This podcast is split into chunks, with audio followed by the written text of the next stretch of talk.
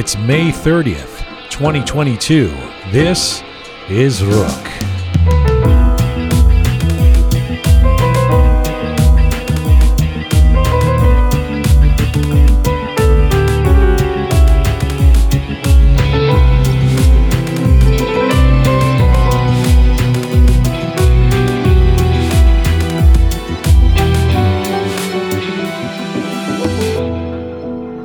There. Welcome to episode 181 of Roqe. I'm Jian Ghomeshi. Hope you're keeping well wherever you're tuning in from around the world. Hello to you from Toronto, from Canada. Salam Dustan Aziz. Durud Bar Shoma. Who do we have here today? Groovy Shaya. Hi, hello, Azza. sir. Hi. Uh, hello, Captain Reza. Hello, sir. Hello, sir. and uh, from Washington, D.C., our editorial board member, journalist, former BBC Persian bureau chief, current director of Persis News, Mohammad Manzarpour. Hi, Mohammed. Hi guys, good to be with you. Well, he gets a long title. I don't do all of that for you guys. You notice that? I know. Well, that's because uh, we're replaceable. That's, that is not true. Not true at all. Uh, you're irreplaceable Thank you, in sir. the uh, and and by the way, uh, Keon is off on a family matter today, so we're missing her. But um, good to have Muhammad in her stead. Houshang Touzie. Mm. So, coming up, our feature guest, he's a renowned, deeply respected Iranian American playwright, an actor, kind of a ubiquitous presence on Yes, TV and film screens. If you don't recognize his name, you've likely seen him Homeland, Argo, Into the Night, uh, as well as all his great theater work.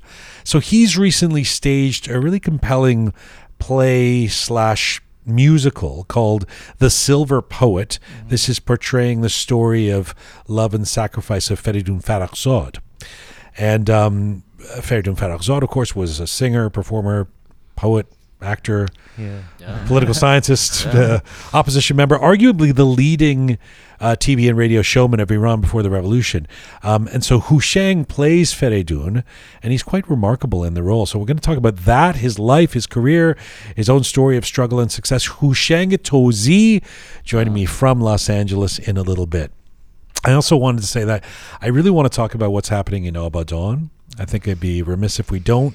Before we get to Houshang, uh, you know, it's really sad. It's Yeah. frustrating, uh, enraging. Another enraging situation in Iran again. We will get to that. But I thought we would start with some positive news Oh, would be uh, in the uh, Iranian diaspora. Um, is that you, Mohammed? You you were receiving a message in response to our positive news. it was. Can you turn Probably, off your yeah. turn off your notification? Um, Sure. Congratulations to Zar Amir Yes. Ebrahimi. Yes. yes. Give it up. Give it up. Yeah. For another one for Iran. The sound of three men clapping. it's it's Keon's fault. It's not That's her right, that's Right. But Uh, Zar uh, Zar Amir Ebrahimi, uh, who won the Best Actress award at the prestigious Cannes Film Festival for her role as a journalist helping to catch a serial killer in this uh, thriller film called Holy Spider. Um, so this just happened on the weekend. Of course, if you're in Persian social media, you would have seen her face everywhere. It, it's a feel good story. It's partly a feel good story because she has quite a story Oh yeah. being exiled from Iran. Yeah. She she ended up landing up in, in, in France and without speaking French and Yeah, her her story actually, I think Hollywood sooner or late they have to like uh, do her story. Yeah, yeah, it's amazing. Yeah. And and for a, a broader global community that seems to be divided on on almost everything, um, including soccer games now, uh, Mohammed, this seemed like a pretty universal moment of celebration for Iranians around the world. Yes, uh, especially because it's a um, it's a very iconic comeback story for Zar Amir Ebrahimi, who was ostracized um, in Iran uh, after uh, a vengeful lover published, uh, you know, uh, basically distributed footage of her, you know, in very intimate circumstances that led to what I can only imagine was horrific uh, social and even, I guess, uh, community um, uh, disrespect towards this young lady who Yeah. at a time was a um, up and coming actress in uh, on Iranian television uh, everybody thought that it, this was the end of her, but um, she's managed to uh, reclaim her position in in arts, in um, in cinema. Obviously, yeah. this was the uh, the uh, the peak of her achievements after that uh, uh, incident, and I think everybody loves her for that. It's such a beautiful comeback story that everybody can um, resonate with. And hopefully, it's just the beginning. I mean, we'll see yeah. a, lot more of her. I, I, suspect now that the the world's attention is on her for winning Best Actress at, at Cannes, and and I like like I said, I almost I'm I'm almost so um, scarred by how difficult it is for our community yeah. to get along that I was almost looking for like I was like wow are we really all getting behind this actress? This is such a great a great story. Um, Mohammed or, or Shaya I don't know do you, do you have any idea how this is playing in Iran? Well I know that uh, the media outlets uh, close to the regime are attacking the movie and uh, Miss Amir Ebrahimi uh, today there was a um, there was a kind of a campaign published by the Fars news agency close to the IRGC, asking people to sign up to a campaign uh, asking for the legal persecution of anyone who has been involved yes. in this movie.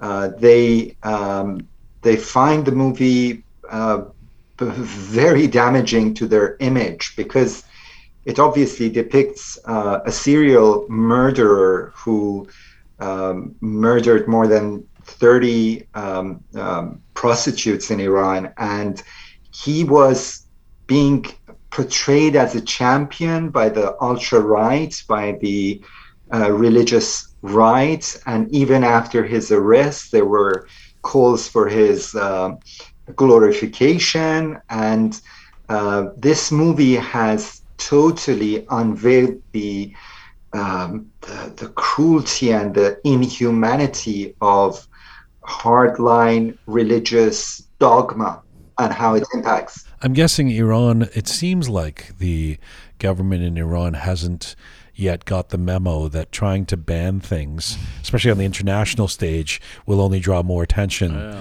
to it, right?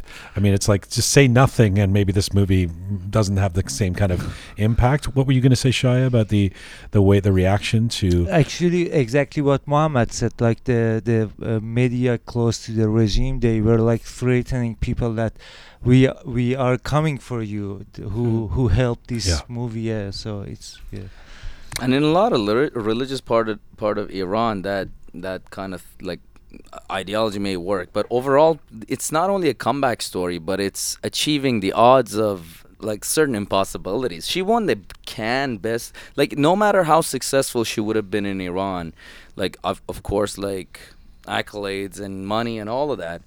But still, there are a lot of a lot of great and successful Iranian actresses in Iran mm-hmm. that are mm-hmm. working, mm-hmm. yet they don't have that that award. They're not best actress at Cannes, and that's that's yeah. big. Well, I that's should add as well that she she didn't just. I mean, people Iranians tend to be aware of her story, or at least they are now.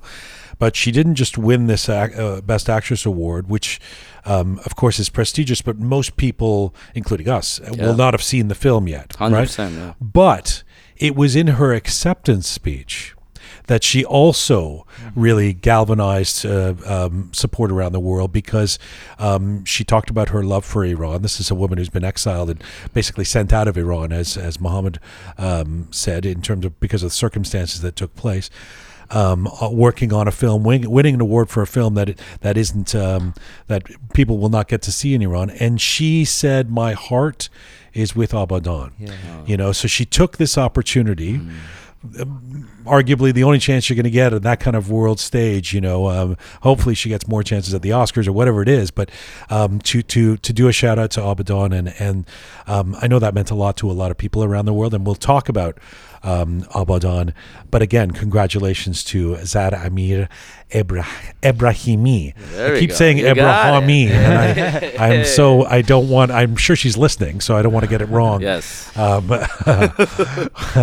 we are coming to you you on roqemedia.com. It's there that you can link to all of our platforms. And we're on this ongoing mission to build a new audiovisual encyclopedia of Iranian di- diaspora identity. We're on Spotify, SoundCloud, Apple Podcasts, Instagram, Castbox. If you like to see visuals, if you like to watch what you're hearing, switch over to YouTube or check us out on Instagram. And if you like your descriptions and bulletins in both English and Persian, check us out on Telegram. A big thanks to Kati Kavandi Immigration for support with this episode. Uh, this is a full service immigration firm that offer all inland and overseas immigration services, including temporary visas, permanent visas, PR extensions, and citizenship applications. Kati and her team are available to inform and assist you as their client throughout the whole immigration process.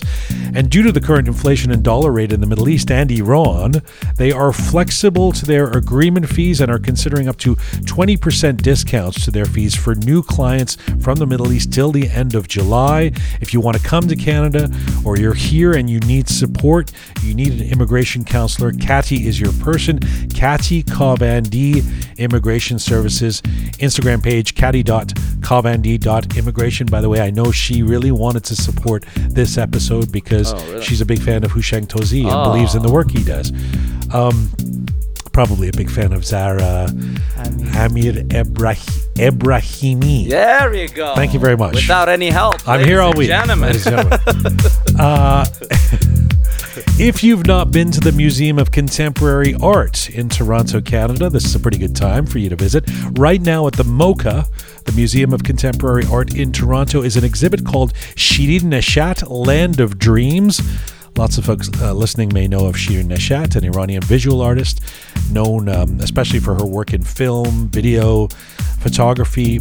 Well, this is her first major exhibition in Canada in 20 years. It sees the convergence of photography and film, bringing together a range of work in one immersive experience. This is stemming from her perspective as an Iranian immigrant living and working in the United States. Land of Dreams focuses on global issues of displacement, migration, geopolitical conflict. It is running until the end of July. You want to check this out if you're in the Toronto area.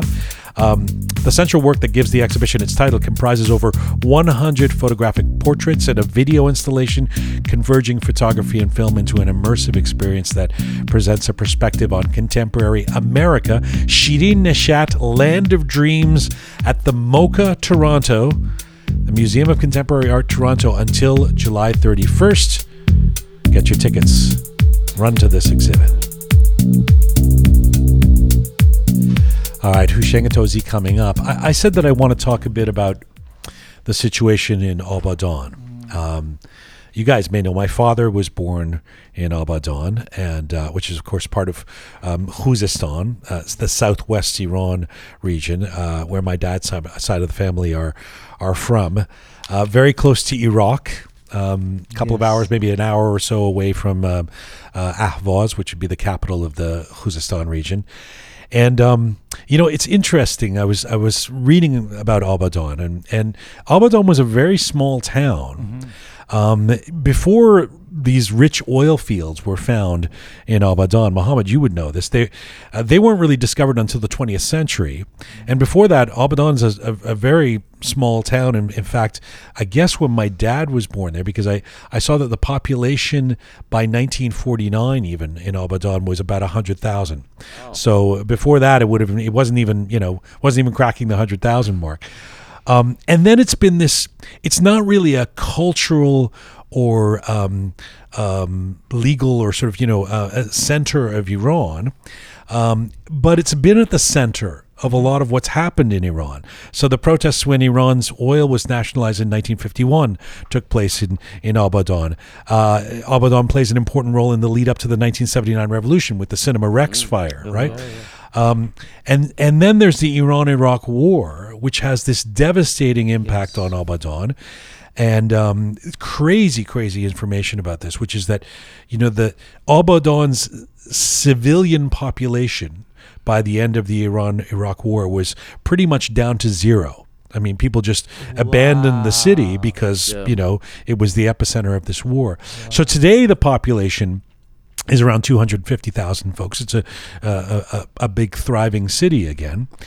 But if you've been hearing about Abadan and um, and you don't know exactly what's what's been happening in the last couple of weeks, I'll, let me do a very very quick primer.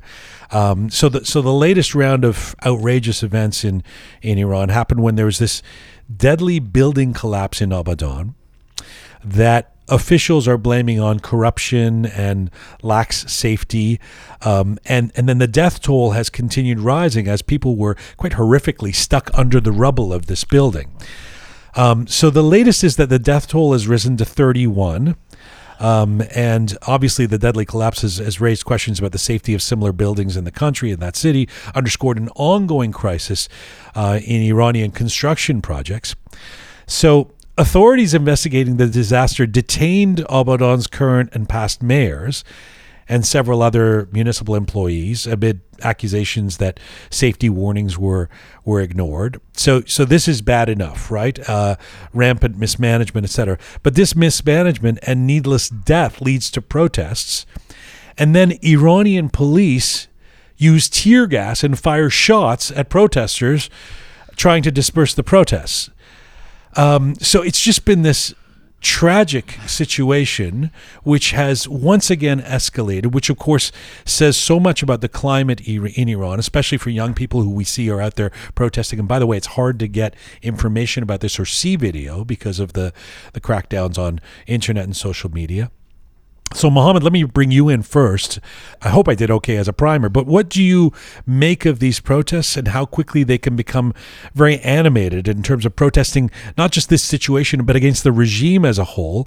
Clearly, people are fed up, yes?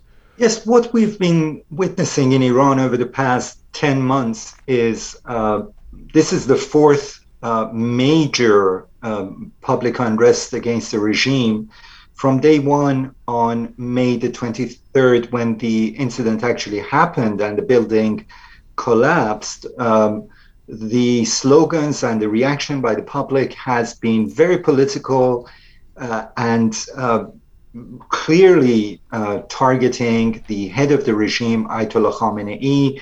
People in general seem to accuse him of being the instrument of the corruption in the entirety of the structure of the Islamic Republic. And um, Abadan is incredibly significant, as you mentioned, because it's both um, it's it has a special place for most Iranians during the war. Uh, people from four corners of Iran went and fought in areas either inside Abadan or close to Abadan uh, when the Iraqi army encircled Abadan and um, thousands of lives were were lost to recapture uh, the entry points to the city. It was one of the greatest or the first uh, major achievements of Iran during the Iraq Iraq uh, Iraq Iran war. So every Iranian has somebody who has lost their life in Khuzestan during the war uh, and Abadan has a um, has a special part of every Iranian's heart. Muhammad um, if I may add to that, actually, uh, Muhammad is right because not only if if if you were an Iranian and didn't fight in Abadan, after war you may have neighbored in Abadani, and the reason I say that because when I was born, it was near the end of war, so I experienced maybe some sort of traumatic experience that I can't like consciously recall, but my mom like she tells me about those stories horrific like uh, red sirens and you had to go take shelter stuff like that but i grew up in shiraz southern mm-hmm. iran mm-hmm. Our neighborhood. Not super far from Abadan. No, not super far yeah, from yeah. Abadan. And hence the closeness of it and approximate, uh, the, the, the, the, the, being adjacent to, not adjacent, but closer to Abadan. Post war, a lot of Khuzistanis and Abadanis migrated to, to Shiraz. Mm. I grew up in the neighborhood And I say their neighborhood because we were brothers sisters. Mm. Like کاکو من لهجه شیرازی دارم من لهجه آبادانی right, right, right, because of it because I grew up with these people so even beyond Khuzestan or beyond Abadan there's a brotherhood or the or sisterhood that people of feel course. for this this region but you know uh, Muhammad I wanted to say you know uh, on the face of it and sometimes I think we have to remind ourselves of this um, you know, buildings do collapse in different parts of the world. I mean, you know, they might some this event could happen in Canada. Uh, certainly doesn't happen with regularity. Um, the fact that in Iran these protests within the week have become about the supreme leader, about Khamenei, uh, speaks, uh, at least that's what we know of what we see in these protests. You can hear them in some of the video that's been shot, the, the youth there. It speaks volumes about what how people feel about the situation in Iran, doesn't it? I mean, it, it, you know, it's not something like this happens, and it's not um, an issue of okay, well, I, I, mean, it will be, and it needs to be litigated, and how that how to, exactly did this building was it mismanaged? Did this thing collapse? Why why are all these people under the rubble? Why can't we respond faster? All of the same questions we would ask if this happened in the United States, but it necessarily represents something much bigger, doesn't it, for Iranians, and, it, and certainly for those protesters. Can you speak to that? Yes, absolutely. Um, first of all, this particular building uh, is such an example of um, the most destructive corruption which exists in the Iranian regime. The building itself uh, had a permit for seven stores. Three stores were added to the initial permit.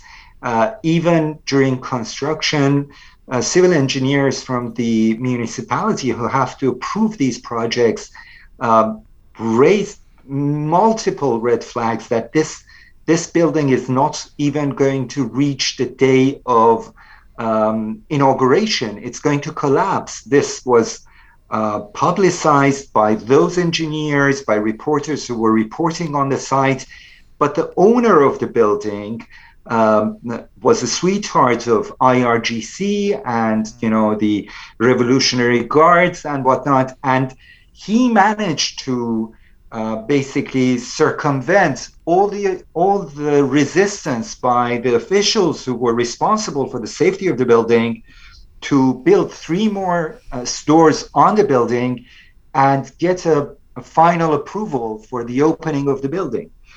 So from day one, everybody kind of felt that this was basically the epitome of uh, of state corruption at the same time, it happens at a time when uh, the regime has uh, cut the subsidies on on wheat. Right. People uh, people's uh, purchase power has fallen to its lowest lowest since the revolution, and there's a great sense in the society that that the regime is basically still uh, supporting its own pillars of power like the clergy and the IRGC Sepahis. And we're, and we're not particularly removed from the ongoing water crisis, too, right? Which exactly, was, exactly. Uh, uh, Khuzestan, Khuzestan has been the um, the main victim of the water crisis in Iran, totally through mismanagement. One of the major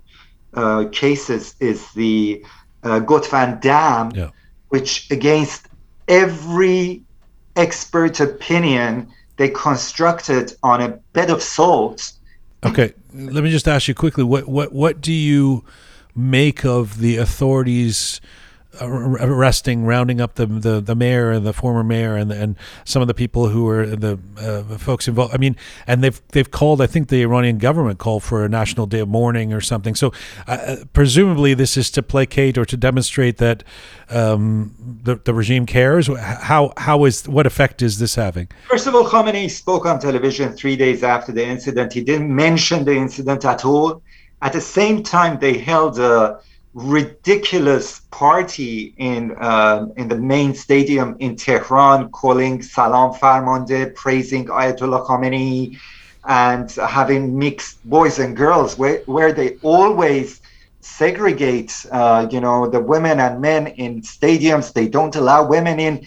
But to praise Khamenei, they allowed women in. They didn't pay any attention to the grief of the nation and now they're trying to play catch up. A party that uh, a party that hundred thousand people or something attended. I might, might add, though, right?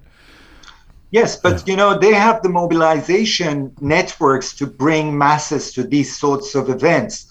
it's like any other dictatorship, South Korea, you know, Nazi Germany, they can bring people from four corners of the country mm. for their own events, but they will not allow peaceful demonstrators to protest anything in Iran. Yeah, and it's North Korea, Mohammed John. You said South Korea. North yeah, Korea. Yes. Sorry, yeah, sorry. but you know, on that note, if you were, I, I, I was gonna say, it feels like uh, since the Iran-Iraq war, like Iran has never left the war, like one way or another. It's always been chaotic. Even even when it wasn't, it was just. Well, we had the conversation last week with Kiosk here in the studio about the fragility of hope about whether whether whether we're even uh, whether Iranian youth in Iran are even allowed to hope at this point. You know, I mean, not as a dictate, but based on you know what what they've seen around them, in some cases for their entire life, like you, uh, post revolution and post uh, war, uh, Reza,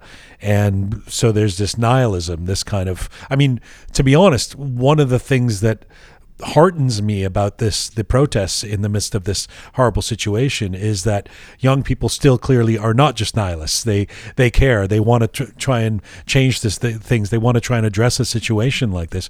That said Mohammed, we don't get we're not getting a lot of the information of actually what is happening on the ground because um, from what I understand, there's been shutdowns of the internet in Abadan.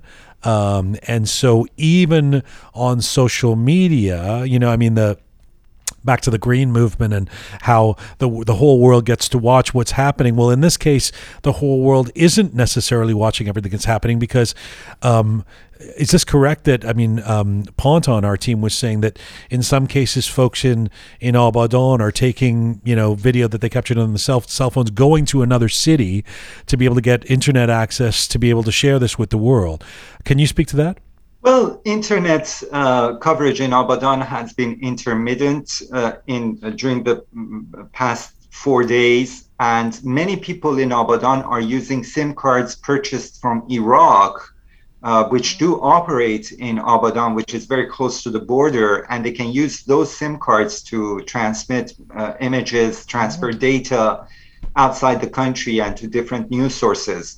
Um, but uh, generally speaking, I think there is a, a lack of uh, empathy towards the protesters in Iran by uh, international media organizations some of them have covered, for example, BBC has covered uh, some of the uh, you know protests. CNN International has covered it, but uh, CNN terrestrial hasn't covered the events, no. or uh, we haven't seen it in other no. outlets. Uh, I think perhaps if this has ha- this has happened in um, you know we had the same protests in uh, Ukraine or somewhere else, they would have been uh, you know, um, shouting it from rooftops, but maybe because it's us Iranians, they don't care, and I'm I'm very angry about that. Well, it's absolutely. I'm glad we're doing this in English, by the way, and mm-hmm. and the reality is, you're right. If if you don't consume Persian media in Persian, um, most of it actually located in the diaspora. That's the ones that would be covering this.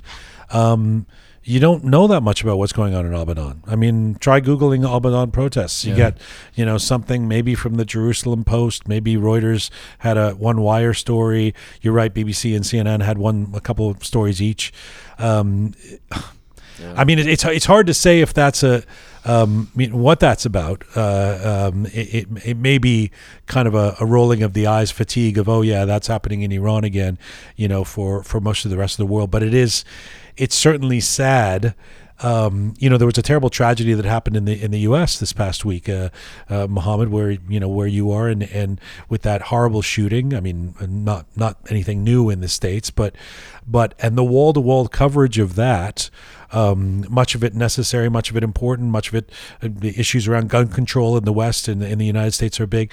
But to contrast that against you know complete lack of coverage of anything that's happening in uh, in in Abadan is is interesting. Of course, we expect you know nations and and the media of a country like the states to focus on you know uh, their own um, what's happening within their own borders. But you're right. We see still see a lot about Ukraine. We still see a lot about other places in the world, and and this just hasn't made it on the radar. Well, that's true because, and especially when the reputation of the regime is so important to them. Uh, I, mean, for a film that gets a little bit of buzz in the festival circuits, they're banning it and playing t- temper tantrums. So imagine if there was coverage actually on this Abadan situation on CNN and breaking news every five minutes would have been different, very different. You think that media coverage in the West of this would would, affect how the Yeah. Iranian regime Yeah, acts? yeah, I- yeah. I- I It's- always don't wonder about on that. On a macro scale of things. I don't, I don't know how much, but on the on a micro level, I'd say to a great extent, at least, it elevates the pain to a certain extent. Like hmm. they have to, under pressure, like release one or two. Uh, political prisoner, or you know, at least pretend they care, or some. Uh, that's something. I mean, that's better than nothing. Um, Mohammed, before we leave this subject, I, I just wanted to, uh, and by the way, and Shia jump in as well. I don't, I mean to cut you out here, but um, if there's uh, one of the patterns that we've seen um, recently in Iran is how quickly. I mean, you were on the show not that long ago talking about how this happened in 1999. It certainly happened after that. That when there is a protest, when something's happening in one place in Iran now, it can quickly spread to the despite uh, internet i- interruptions, despite lack of media coverage, etc. It can spread across the country. Um, h- how much do you feel we're seeing that in this case in Iran, and how big a deal, how big a problem, if you will, could this become for the regime? It's very difficult to say. Um, we have seen uh, s- uh, sporadic protests in other uh, cities close to Abadan, in Khorramshahr, in Shahin Shahr, and in other places. In Tehran, we have seen uh, mourners uh, chanting against the regime, but uh, in a very, uh, I would say, low-key event in certain uh, closed, uh, you know, environments.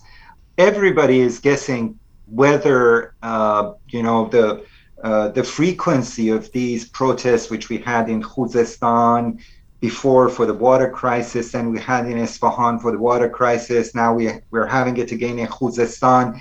Whether this would spread to the major cities. So far, I have to say that um, the response in the major cities has not been um, as many people expected. And, uh, you know, we have to discuss what is the uh, social construct of Tehran these days.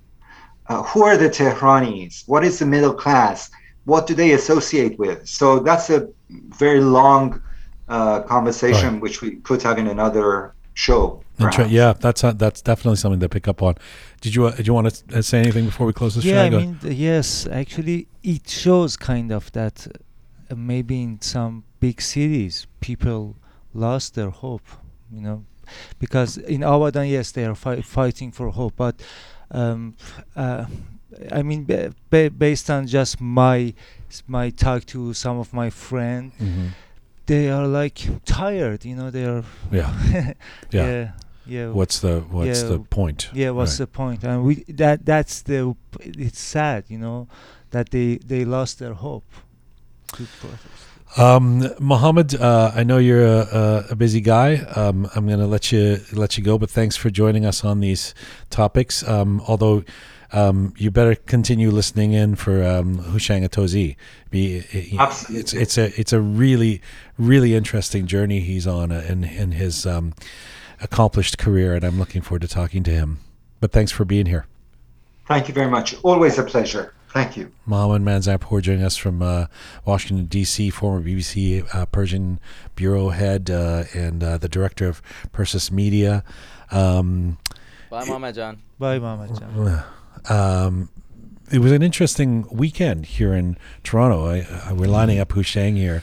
I wanted to say, uh, well, Reza, I don't know what you were up to. I mean, Me? God, God knows what you were up Oh, to. you But uh, but but Shia, um, there was a couple concerts. I, got, I mean, it's not often that I get to go to two Persian rock concerts basically in one night. And so um, your buddies Chartar, yes yes who are a really interesting. I mean, this is going to sound like I'm. I mean, for certain Iranians, they know everything. You know, they're they're very enthusiastic about Chartar. So forgive me uh, for sounding like I'm I'm just giving uh, the novice explanation of who they are, but kind of a progressive um, rock uh, ish, musical, adventurous um, band that is located in uh, really interesting poetic Persian lyrics. Yes, yes. Um, and uh, changing band members, except for the, the lead singer Armand and Yes. and the songwriter Ehsan.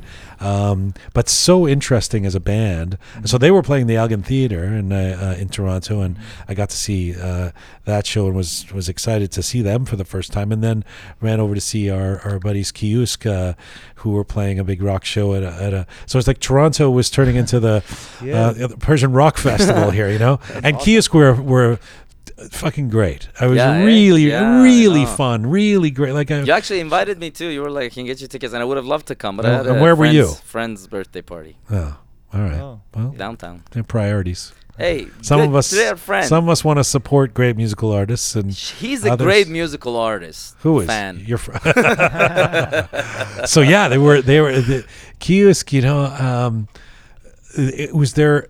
I mean, everybody's coming off the pandemic, right? Yeah. Yes. So I know Chartar were having a, cut- some sound trouble and stuff. And you got you, you, you, your heart breaks because you can think, well, of course. I mean, no one's mid tour yet, you know, because uh, it's things have just opened up. Well, some folks are mid tour, but you know, for the most part. And this was Kiosk's like second gig, I think. Wow. You know, they did Vancouver Fresh, huh? and then Toronto, and but they were in fine form. I mean, they were just, uh, you know. I mean, he even said it in an interview last week. It was like some of these songs we played it so many times. When you've been in a band, it's Mm-hmm. kind of second nature. Like, Kind of, kind of for sure. Once you're back on stage, but you know, just the tightness of the band takes some.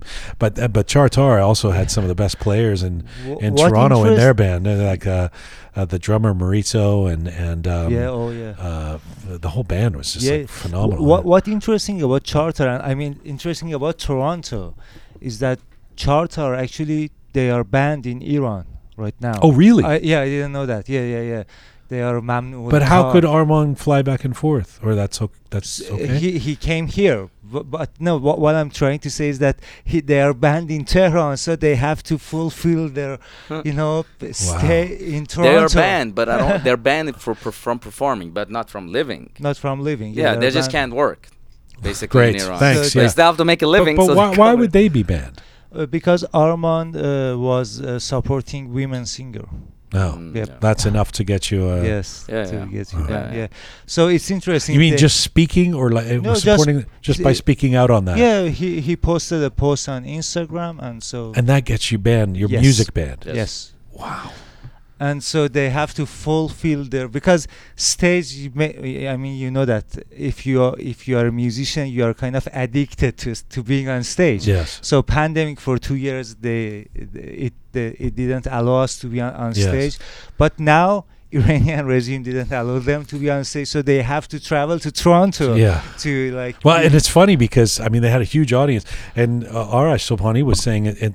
Toronto feels like Tehran to him. You know now. yes. Uh, Yeah, yeah, yeah, yeah. Toronto now feels like Tehran back then. Yeah, right? yeah. It just uh, he's like you know the audience is Yeah. awesome and and uh, so when you get together after the uh, after the gig, uh, Shia, with like guys like Armand, is it like we're the band musicians? Like you feel like a, a kinship with uh, you know all the other band musicians. awesome.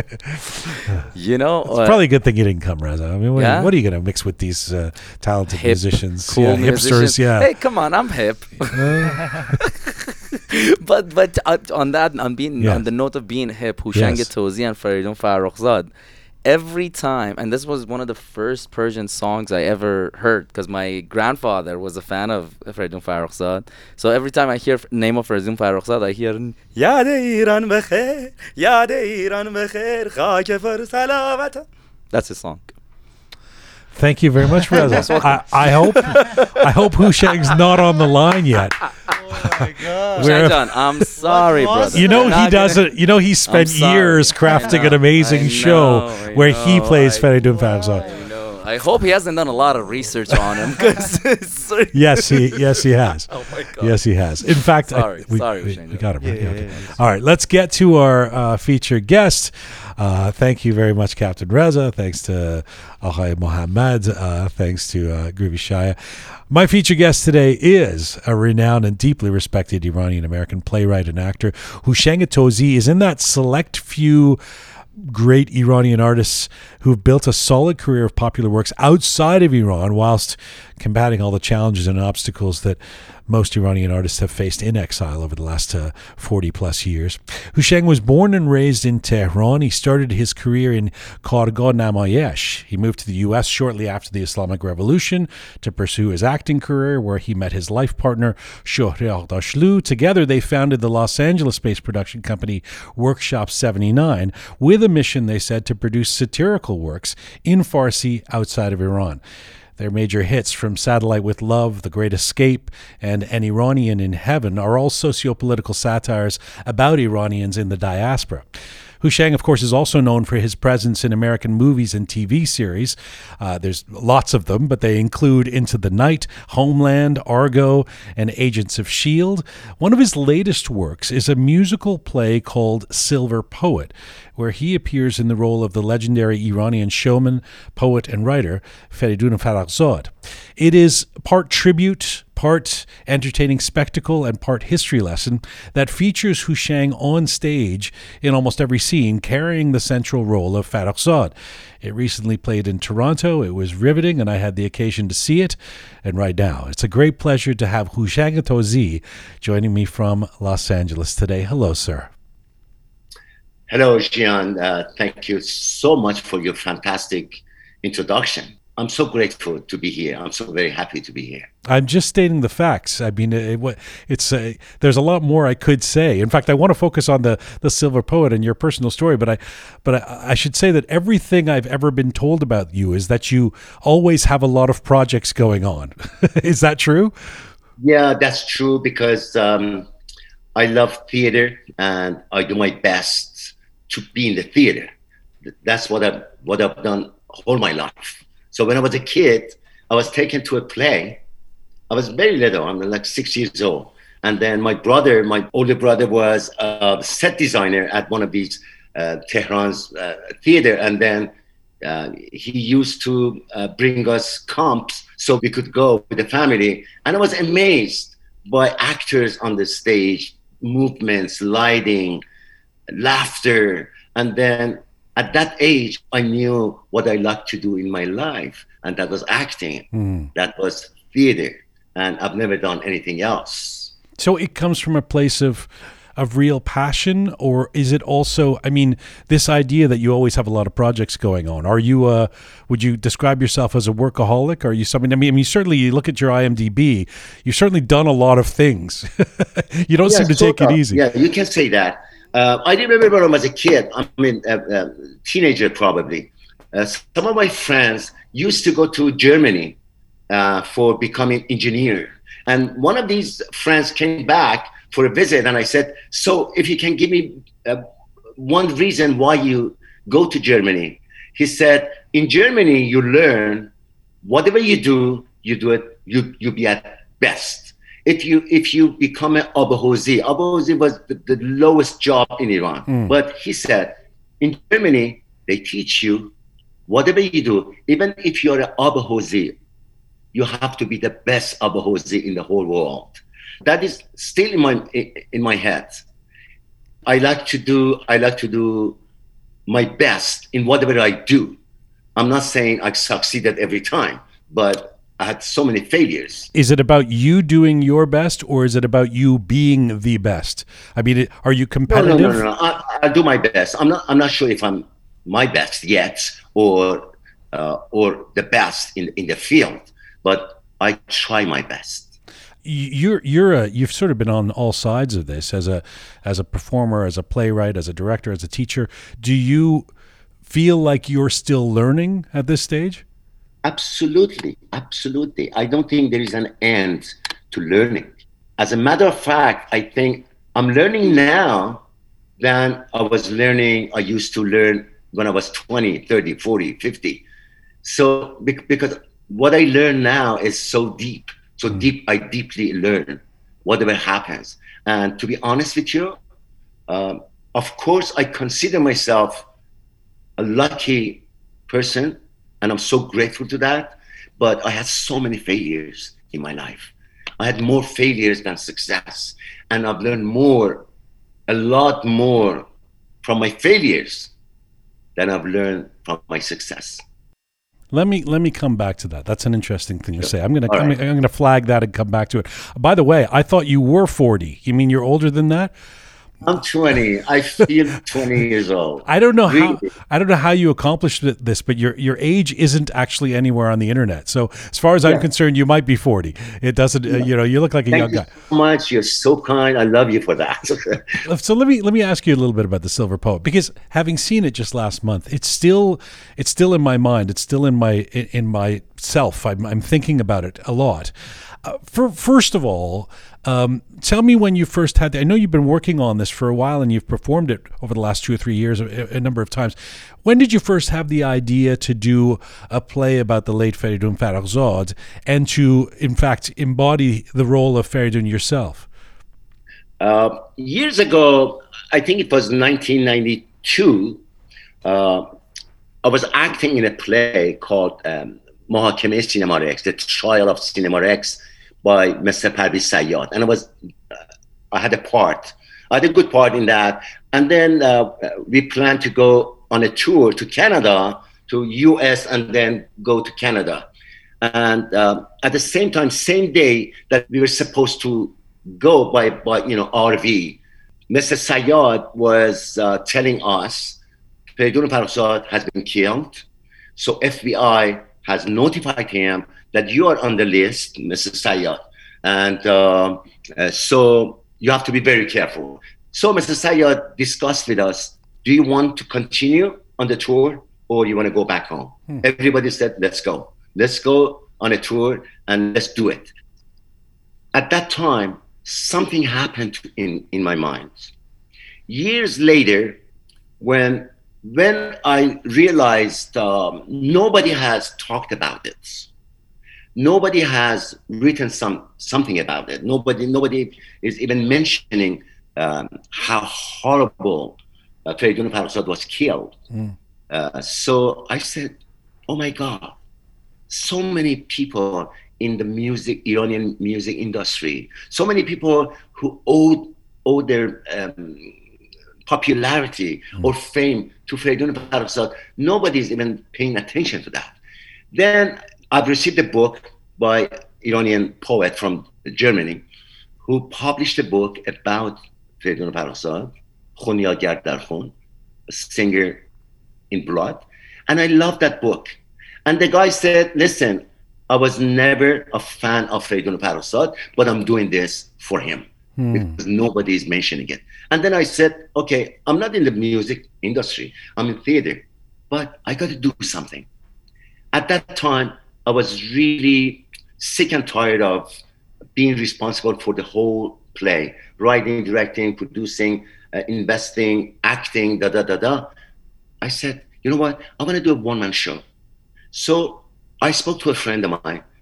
I said, I want to do a, um, a one man show. He said, um, what, do you, what, what do you have in mind? I said, I have um, one idea on on a singer called Abbas Mar Sefid. That's different story. It's amazing story. And then the other one is Feridun Farrokhzad. And she said, this is it. This is it. Go ahead. Go ahead and I'll help you. So anyway, to cut a long story short, I started um, um, writing it in a one-man show. And then we ended up having 12 people on stage in early performances. And at some point, we had like 20 people extras in, in a cafe, which Feridun Farrokhzad is doing his last show. But later on, for uh, for making it a little bit more comfortable to go around, to cut the cost and everything, so we trimmed it. We didn't we didn't cut any scenes, but actors are now are doing different characters. Yes, yes. You know, it's a, it's a tight and efficient cast that does a great job. Exactly. But but you're still, I mean, you're really carrying this thing. I mean, like I said in the introduction, watching you, you're you're in almost every scene, and you do quite a remarkable job. Uh, I'm not the only one Thank saying this. I mean, everybody has said this. Seemingly transforming into Farrokhzad. Uh, this I have to imagine, even for someone with a, with a fair bit of experience like you uh, as an actor, um, this must have been quite a process of becoming intimate with getting to know who he was. I know you only ever met him a couple of times or something in, in your life. So, what kind of process was it for you to really learn how to adopt his character and his characteristics? Uh, fortunately, there were so many information about him online. So uh, I started researching everything, everything, everything that was online. I could get my hands on. And also, I talked to several people who knew him and they were working together. Many people. 90%, you know, it wasn't true. Um, everybody was saying something out of their um, pers- perspective. So I didn't want that. So I heard them all. And then I started writing. And I didn't want, I really didn't want to do a documentary on, on him because it wasn't my job. Hmm. I wanted to do something about Feridun Farrokhzad, the poets, not the singer, uh, not the um, um, uh, political activist, but I really cared about what he felt, what he thought. So everything is in it. But most of all, um, most of all, I saw him as a little kid that uh, was so much ahead of his time. Hmm.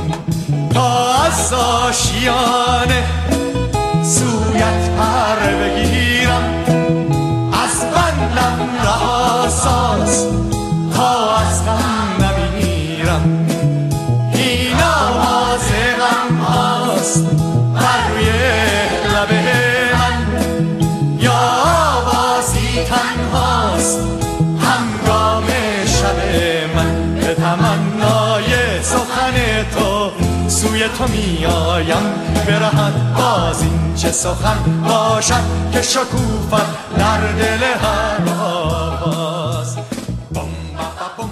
Years before I started writing this uh, play, um, a friend of mine, a, a filmmaker, offered me to play his role. Oh. I said, no, I cannot do that. I have nothing to do with him. How do I do that? He, hmm. he's not a regular guy everybody knows how he talked, how he moved, how he sang, how he, you know. So it's not, it, it is not easy for me. He said years ago, by the way, I did a play and I did Muhammad Reza Shah, the young Muhammad yes. Reza Shah. Yes. And that was very successful. He said, what, why did you do that? You have nothing to do with Shah. I said, listen, that's theater. That's, I'm, I'm, I'm the animal of theater, not movies. So he said, let's give it a try. So he took me to Berlin in Germany without paying anything. I said, okay, I'll come.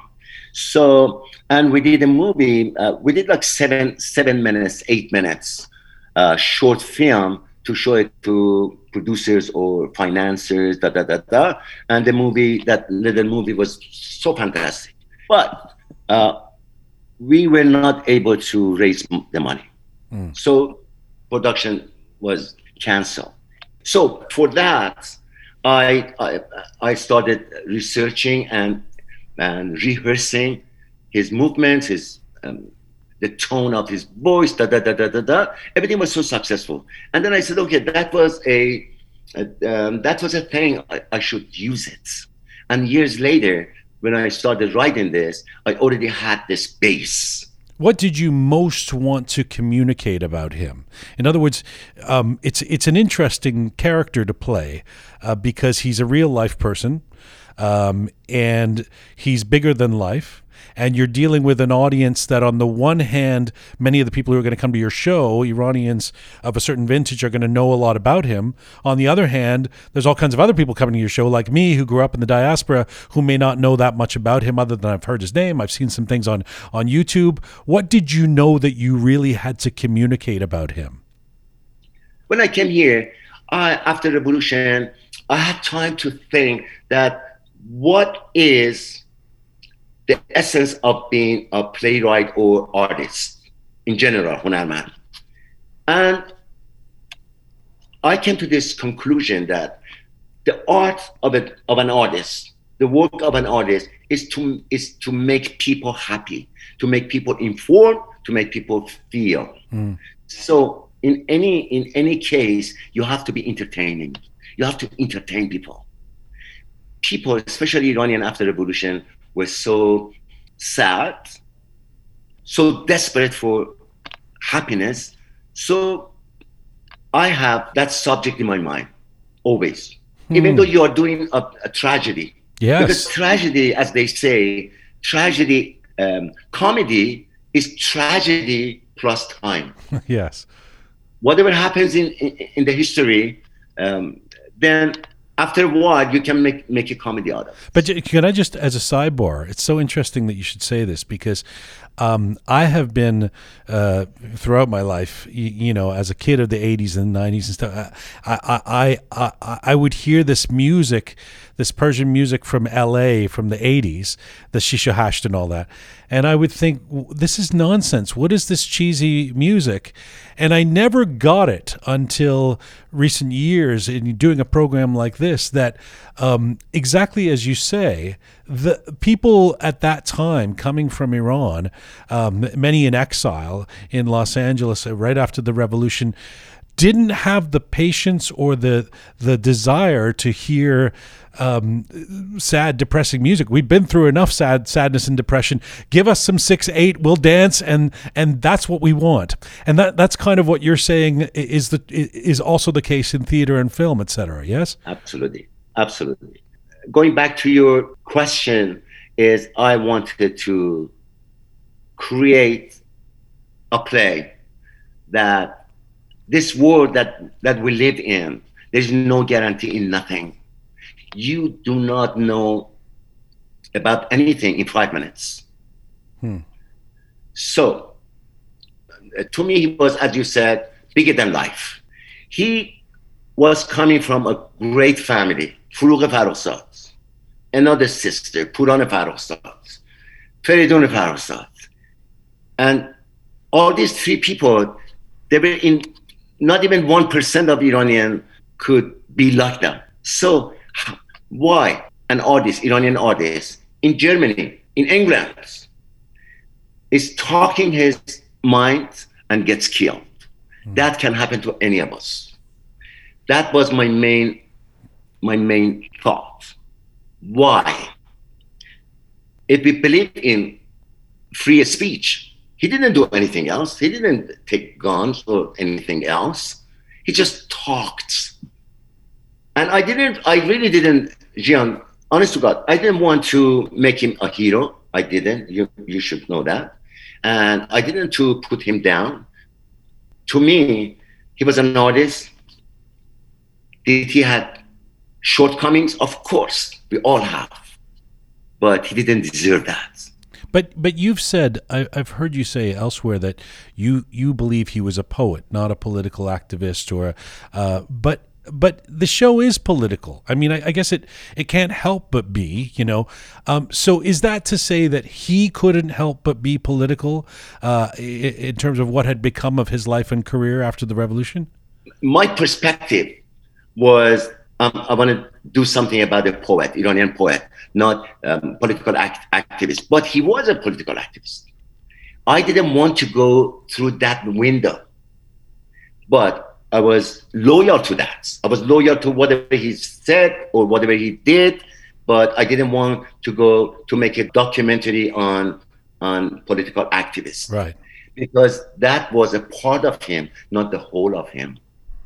But but the majority, Houshang, the majority of the play is takes place after the revolution, um, when he's yeah. he's in these fading years and he's desperately trying to get the resources and platform right. that he had before. Uh, I mean, why focus on that period? You could have you could have showcased him at his at his zenith in the mid late seventies, right? Absolutely. Uh, um, the play starts from 1887. Uh, no, I'm sorry, 1987. Yes. When he I had a huge concert in um, in London, Albert Hall. So I was told there were there were like seven thousand people, and seven people could ruin it for him. You know, so that was interesting for me. That's that was very dramatic. Uh, that was his first confrontation with audience, with a huge audience, mm. and then everything started from there. Everything started from there, and then he after he was confronted with uh, those people, talks, Then he started going on and on and on and on and on until he had no control, no control whatsoever. And I want to add this. Maybe it's not the right time or place. Please. But he was so smart. He was smart. He couldn't be. He couldn't. He couldn't easily fall into the trap. I think he wanted to go. Hmm. He embraced death because he had no other place to go. He was killed then in August 1992, but before that, he was dead. His soul was dead. Who killed his soul? We did. I did. The society, especially the society in Los Angeles, we killed him.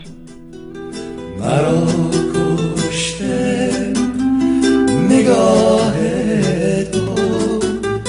نشینم چشم به راه تو. که بینم روی ماه تو. گشت سجدگاه من ماه من کعبه رویت. دل شده اسیر دام غم و تاب ایستویت When he went back from Los Angeles to Bonn in Germany, he was a dead man. He was doing, after he was um, giving concert for 7,000 people, Yeah. he was doing plays. He was doing, um, I don't, uh, how, how, do I say, not concert, in, in Chelo Kebabis, in cafe Yeah. with 30 people. 30 people who are eating, not even listening. And that's so, so painful for him. In in, in, was- in Los Angeles too, there's that scene that, I mean, for any of us who've been performers or in the media, that it's it's it's, it's heartbreaking where he goes to the it's a Los Angeles satellite station or something, and they, you know, he, he says, but how are we supposed to do this? You only have one camera and it doesn't work very well. And they're like, yeah, don't worry about it, it's okay. And he's used to a certain standard, even of professionalism, that he can no longer attain. Exactly. Exactly. So to me, I believe he wanted to go. He loved Iran, maybe more than anybody else. He loved Iran and he loved his mother. Now, why why the whole thing came to my mind? Because first of all, I gotta tell you, maybe five percent of what you heard from this actor as Feridun Farrokhzad on the stage was Feridun Farrokhzad's dialogues. Mhm. The rest, 90%, 95%, was my creation based on his way of life, his way of thinking. And also, uh, believe it or not, uh, there are so many mutual feelings between me and Feridun. Thank you. Thank you. That that is the segue that I wanted to go go to because because you are not um, you know uh, George Clooney playing Che Guevara. You know somebody who's completely got an, a different experience. Yes, you are not Feridun Farrokhzad. You're younger. You're whatever. We can uh, the the differences, but but it, it's it's very interesting that you're playing a role, particularly the heartbreaking, the tragic part of it, in terms of uh, um, being necessarily exiled, being removed from your craft and your country where you were doing your work and you were growing. That's something that you share with Feridun Farrokhzad, and I wonder.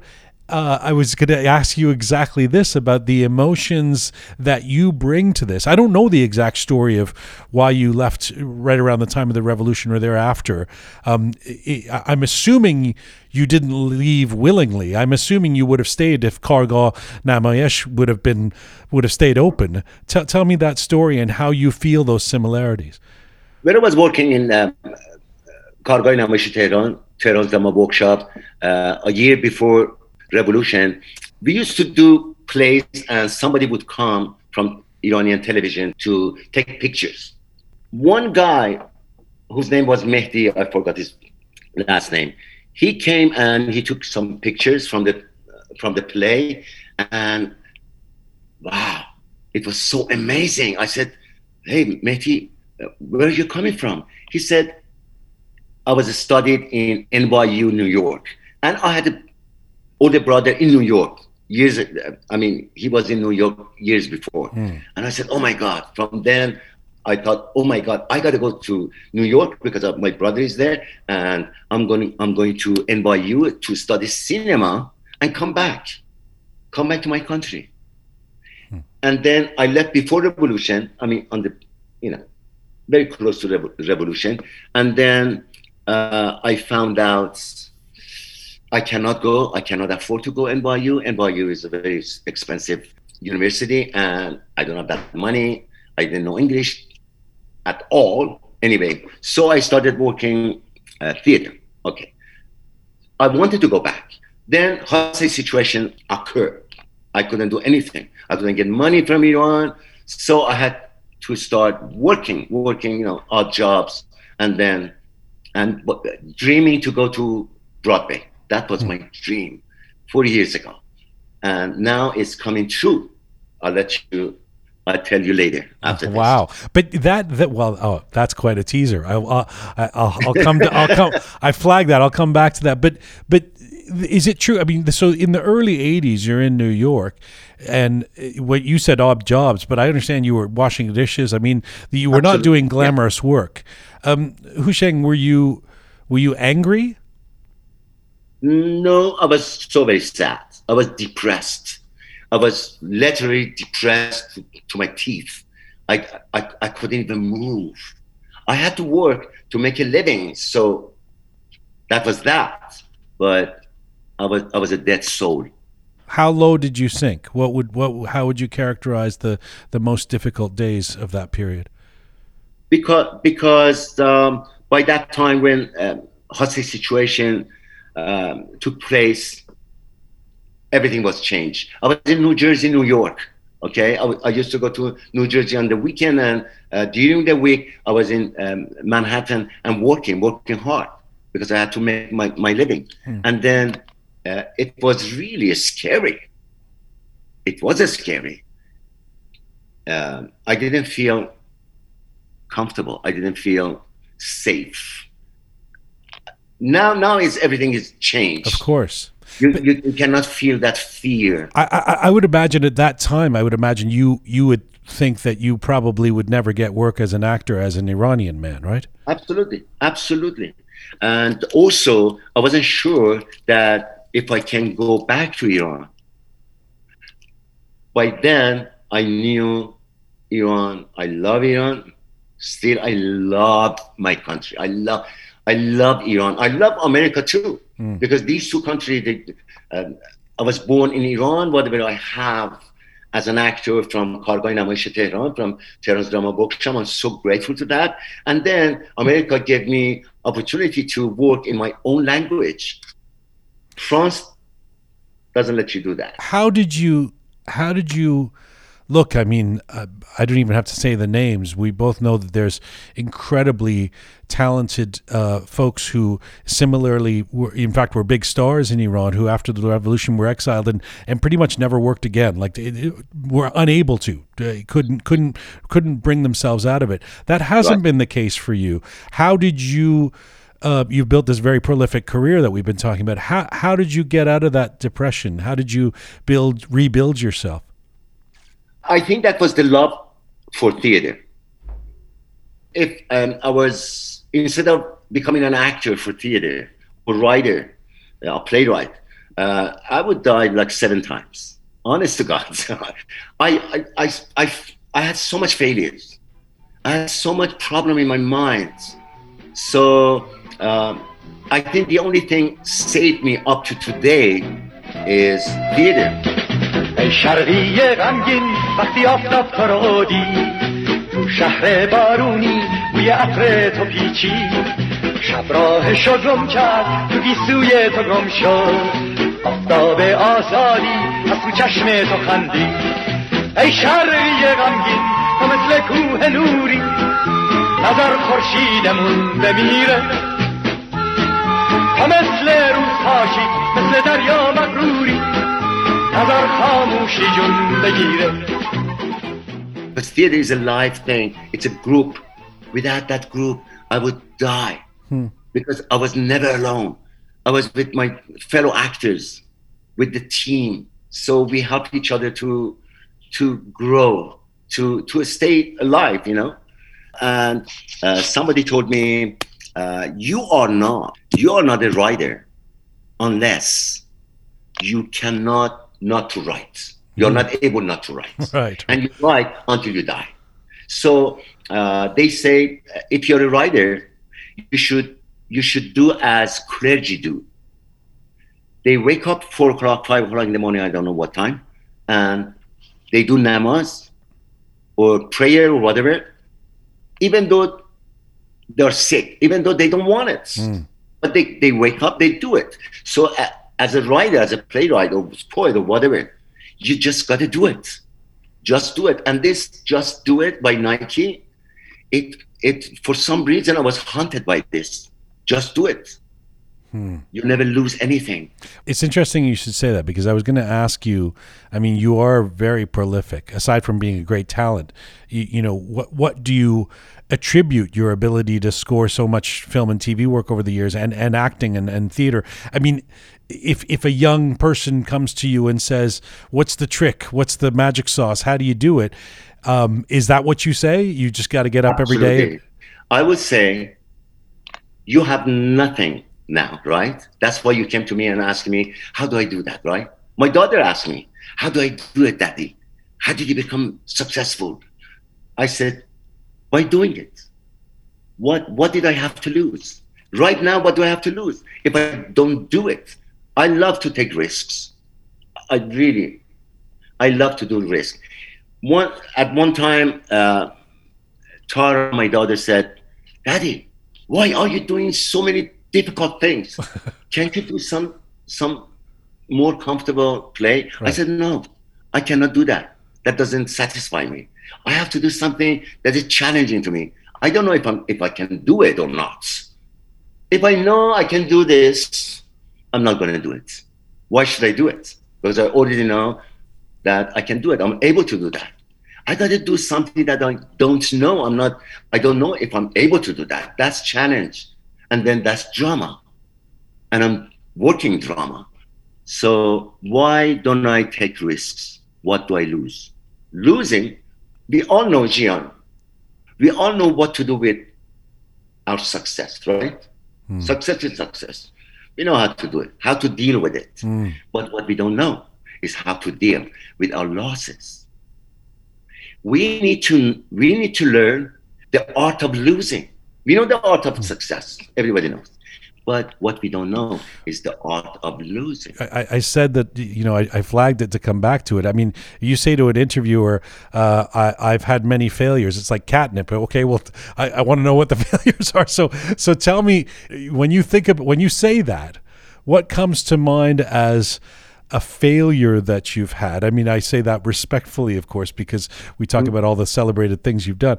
Um, a failure that you've had, you've had. What what would come to mind, and and that's something that you learned from that.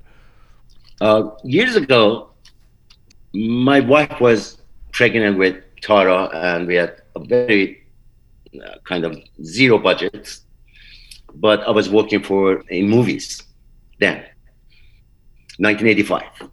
Uh, and before that, I, um, we made a movie first started with Mr. Sayyad, and then I did one off off Broadway show, Tibetan Book of the Dead, in La Mama in New York City. And uh, my goal was to stay in New York City and you know stop thinking Farsi, speaking Farsi, just go for the Broadway. And then after after I made that movie with Mr. Sayyad Ferestadeh, which was a very good movie, um, I came to Los Angeles for only one night to, for for the uh, opening of the, and then I fell in Qurme Sabzi. So many people uh, was so kind to me, and everything was so looked so comfortable here. So I came back anyway. Um, I did a, I did a play. Um, we were able to do it four performances, not very successful performances. That's it. And my second play was a play, uh, Lost in the Winds, was political. Uh, there was like 30, 30 people, 25, 30 actors on the stage. and we had only two performances, and that was disaster. After that, I made a play called Bouy Khoshesh, The Sweet Scent of Love. We were hoping to do it because of a comedy. Uh, we were hoping to have 10 performances and, you know, to make a little bit of money. We did more than 500 performances in four years, non-stop. None of these sound like failures so far. No, no, uh, absolutely, absolutely.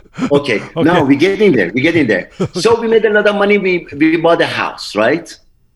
Four years, consecutive years, we did that all over the world except for Iran.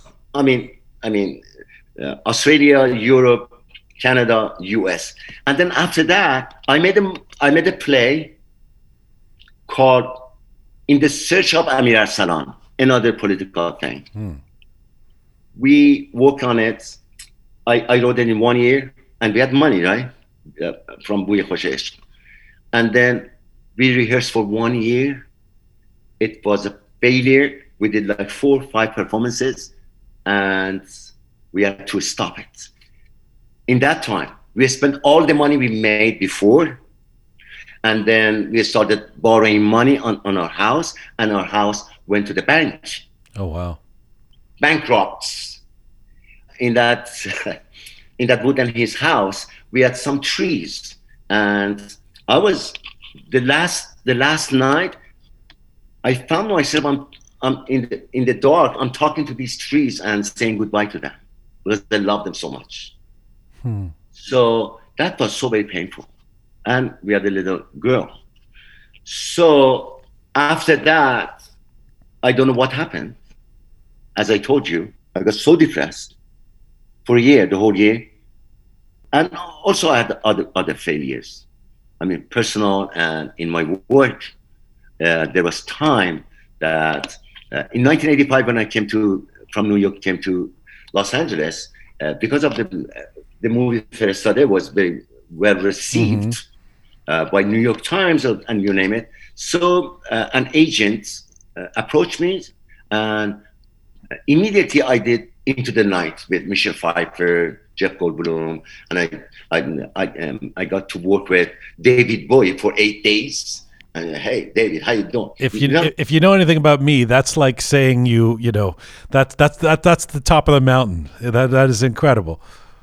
incredible. But after that, after that, I started, and everybody, everybody told me, "Oh my God, now you, you go, you go places." Da, da, da, da, da, da. Nothing happened. I started working in in uh, American TV series, like with you know, in the A Team with George Peppard, and I was getting punches with from them. You know, I did little parts. All of a sudden, I was throwing up. up what is it? This is not for me. And I spent like three three years working in American uh, movies and TV series, and it was horrible. And I got so depressed. When when you lose something, you know, uh, when your engine is off, it's so difficult to get it back on. Is it helpful in those moments if you have a partner? You had Shohreh Aghdashloo, you'd formed this workshop 79. Is it helpful in that scenario, or is it even worse because you're both suffering the bankruptcy and all of that? Uh, we both suffered, but Shohreh, um, unlike me, that I got deep in depression, she never goes to depression. She's she's just like a lion, you know. Forget about it. We make it again. Don't worry about it. Don't worry about it. So so she really helped me. She helped me. I mean, um, that um, uh, theatrical group Workshop 79 that uh, we named it. Um, so it, it owes so much to Shohreh. I'm telling you. I was the right, I was the playwright, I was the director, I was the producer, da da da da. But having Shohreh in my place was wow. It was amazing. Of course, before that, I did plays with without Shohreh, but Shohreh, when Shohreh came to, um, her soul was so big, uh, heart so big. She was so happy always, and then that helped a lot. But you know, I, I can I just say, um, with with so much respect that it, it is so. Oftentimes, I find uh, conversations like this really gratifying because, from the outside and in a, superficial way, as you said earlier, in a five minute way, uh, one might look at you and just say, "Well, this guy's." had had a silver spoon. You know, he's he, he's had a an easy ride. He's he's a successful guy. What does he know about adversity? He and his wife have been very very successful. Um, to to know the kind of resilience that it takes to have uh, been you is um, is helpful because uh, life is a challenge for everyone. And and uh, w- one of the things that we see in the silver poet that feels like the theme of the play for me um, the tragic theme uh, obviously beyond him you know being assassinated but being killed is this feeling of resignation that slowly seeps into him. You know, this where he says "Bosche" every time. You know, he's in a situation where he can't. Um, he realizes uh, this is so much less than what he expects of his life and of himself and, and others, and he kind of resigns himself. Says "Bosche," okay, okay. Um, and it, it seems to me that I was going to ask you if if you could relate to that in any way, but I, but it sounds like your life has been the opposite of that, of of of at some point not saying Bosche and and to keep going no matter what. Um, on the contrary, I've always said Bosch. I cannot say no. I mean, I don't want to say I cannot say no, but rarely I said no to anybody, unless that was something crazy or against my my beliefs.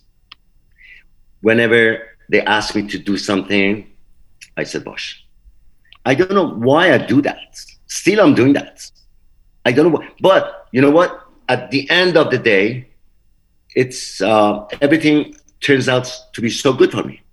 I I'm not superstitious. I'm not even fundamentalist, but I believe in karma. You reap what you sow, right? You reap what you sow. I know that. Hmm. So I'm saying I'm I'm I'm full of shortcomings. I know that, and I think when you when you know your your defaults, when you know your your shortcomings, okay, you don't you don't go crazy. You yeah okay. I'm not I'm I'm I'm not a complete person. I'm I'm I'm s- s- I have so much shortcomings. So what? And I make so much mistakes. So what? I learn from it. Um, I think uh, it's Beckett says or um, or Brecht Brecht or some something I forgot. It says fail next time fail better. What's a shortcoming that you had that you've learned from and you you're, you've overcome? What's a shortcoming that were that characterized you that you've been fighting throughout your life that you've been able to? Yeah, that is my uh, my um, that is what is in my character. I cannot put up with bullies, with bullying. I cannot do that. So a lot of people say, "Come on, be a little bit of um, uh, diplomatic and say, okay, you're right. Yeah, da, da, da, da." I cannot do that because I don't want to lose myself. Jian, I've lost many things, but I've gained a lot. But when you lose yourself, you got nothing. If you're George Clooney, as you said, if you don't respect yourself, if you don't have respect for yourself, if you, you have lost your the character, so it doesn't matter how much money you have, how much fame you have. It doesn't matter. For me, I like to sleep at night like a baby. That's it. What else do I need? I'm in a country you don't you don't you know die from hunger, right? And also, I worked so hard. I've worked so many years. I can still I can stay home, read books. My favorite writer is uh, Gabriel Garcia Marquez. I can read Hundred Years of Solitude by him a hundred times Yeah. and really enjoy it. That's the best time for me. Reading his books, laying down, lying down on, on the bed, watching movies. That's fantastic. I said that's that is paradise. Why do you every time you go to heaven to do things like this? And I did um, um, a play um, on based on Shahnameh, Mhm. and with 30 actors and 15 uh, people working around it, and we just taped it. We just filmed it because I wasn't able to take it on the stage because of pandemic. And my daughter says, "Why? Why are you doing this?" I said, "I, I don't want to be in the comfort zone. I don't want to do that because it doesn't give me anything. I have to take risks. This is. I'm not saying this is good. I'm saying I enjoy it. I enjoy giving service and say yes, bosh bosh bosh bosh bosh bosh. Except if it's a bully. Except if it's, if it's a bully, you don't say bosh. Absolutely. I mean, uh, so many things I say no. If a play is not saying things that I believe in, I say no. Hmm. Of course, I passed a lot of movies. I never played a terrorist. I'm not saying playing a terrorist is bad, but you know, when you call it a terrorist, if you call it if you call it freedom fighter, okay, but you already call it terrorist, and I don't want to do that. Hmm. I, I don't want. I don't want to do anything uh, that is not fair. And but I, ha- I had my I had my mistakes. I've learned from it. I'm much more, you know, alert now. I love I love so much of what you just said. Although uh, my choice would be "Love in the Time of Cholera" from Gabriel Garcia Marquez, not "Hundred Years Yeah. of Solitude." Uh, uh, and maybe you should, uh, you know, that's if you can do a, a stage show or a film of "Love in the Time of Cholera," uh, I I would I would I'll be the first one to buy the ticket. Oh my God, that's an amazing story. Amazing story. It really is. and I, I think they made a movie out of it. I think they did too. I didn't. I, Yeah. I think they did, and I think I intentionally avoided it because I I love that book so much. Uh, Yeah. It's to you me that the right thing. The, the movie wasn't good. yeah, The I- movie wasn't good.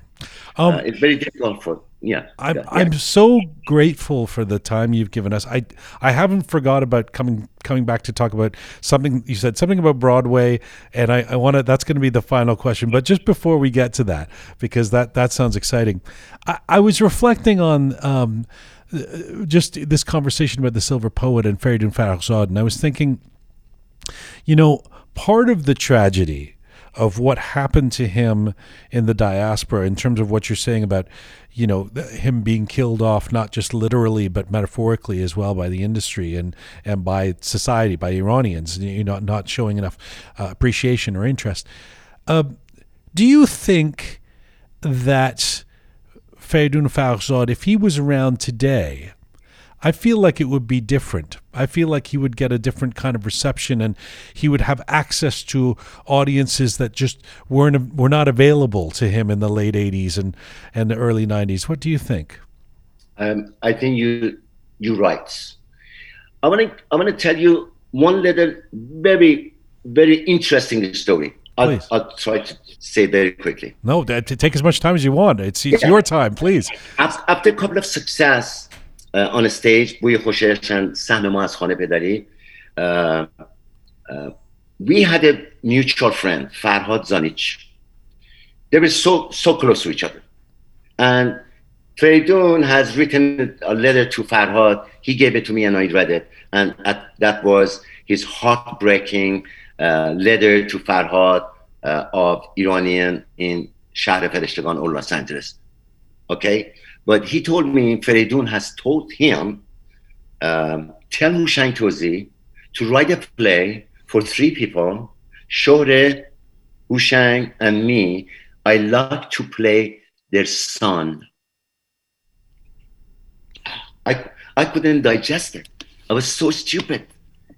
Now I'm, I'm saying I was so stupid. I didn't have this, this uh, shu'ur to understand him he would love to have Shohreh and I as his parents. Hmm. And I didn't get it. So I ignored it. I wish I could get it and then write a play, work with him as as my son, as Shohreh and I's son, and then we would go on in theater and then probably musicals. So he would still be with us. Hmm. So this is the story. Amazing story. It's an amazing story. I knew that story. I, I, I you forgive me, and, and to all the people listening around the world who who do get it, and I don't. I still don't get it. How what, how was he going to play your son? because he, he, he never he never uh, was a character to think in the uh, in the uh, shoebox. Ah. You know? He was always out of the box. That would be fantastic. That would be amazing, you know. And still, I think he would be with us, going around with his fame and popularity and the talent of, and he, he, he loved acting, act, as you know. Mm. Uh, but anyway, that did not happen. But if he was today, if he was here today, we don't know. Are we changed? Are we Iranian changed? Look, look around you. We are killing each other. We are naming each other. Yeah. Um, something happened in Los Angeles a few a week ago with Habis Parasturi and da, da, da, da, da, da. I don't want to get into it. Yeah. But look what we are doing aftermath. Whatever happened, see what we are doing to each other. It's amazing. I think the whole Iranian community, Iranian diaspora, and inside the country, we are all against each other. Government is against people. People are against governments. Iranian inside are against people outside. People outside of Iran are against. What is this? We are ruining this this garden, this beautiful garden that is Persia. We are doing it. We're all doing it. I'm not okay. Of, of course, I'm not saying there are exceptional, Mm. but in general, what we are doing to this beautiful country. Anyways, I'm not sure if he was around, like right right now, what we would do with him. Probably he was he wasn't able to pay his rent. I know some big um, singers here, famous singers, fantastic voice. They have difficulties to pay the yeah. rent. Yeah. There's that too. Yeah. You know yeah. Yeah. Yeah. So let's go back to um, uh, my my dream from 1979, 1980. Well, hang on a second. Hang on a second, because I just want to say something about what you just said. What what what do we do? I, really believe one of the reasons, uh, you know, I, I started Roqe. One of the reasons I wanted to do this, and I know that the whole team feels this way, is that um, I don't necessarily think the answer to finding some kind of global unity amongst Iranians is going to be found in politics. Uh, but I do think it can be found in culture and it can be found in um, in a common language in, in, in the arts in, in what we are as a as a people. And and I think that's that's the kind of work you do that that that um, that really crosses ideological or or these sort of political lines and and finds the common ground. And that's what you know I I I hope to do because I know that you know we are deeply polarized but you know when Shajarian died we were all together when uh, the the team Melli is in the World Cup we're all together on Nowruz we're all together culturally we're capable of that right I couldn't agree with you more. Absolutely right. I, I think uh, any revolution that is not based on cultural or culture is going to is going to not succeed. Is going to fail. Every revolution didn't ha- wasn't based on on art and culture. Didn't succeed. Of course, years later. But anyway, I, I agree with you. Um, I I really need to you allow me before we leave the um, silver poet. I have to mention two people, three people. Please. First of all, my wife Shohreh had put up with it for three years because the casting was changed like 17 times, believe it or not. And then I got to thank the, the cast. They were all talented. They were so perseverance, so so willing to willing to work, and they loved the job. Thank thank them. And then the first friend that pushed me to do this was Homa Sarshar in Los Angeles, and he helped me a lot to be able to, you know, by then it was like 14 people on, on a stage. We had um, live band on a stage, but later on we had to cut them cut them off. Anyways, and then the second, uh, Mondana Zandian, who was the um, then later helped me to publish this book. I told her I'm so grateful to them, so grateful to them, and that was the first time anybody outside of my family or team was helping me to do a play. Thank you for doing that. That that that's a, that's a beautiful thing to give the shout out to tho- all those people. All right, I know you've you've stayed, you've overstayed. Uh, you, I, I mean, I've, I've kept you here longer than you probably wanted. I'm so grateful. You had a dream. You came to the U.S. You're in New York in the early '80s, and you have a dream of being on Broadway. What are you going to tell us about that? a, a couple of months ago, I received text or email from people I didn't know. Mr. Touzie, I think you should audition for the part Baba for the kite runner.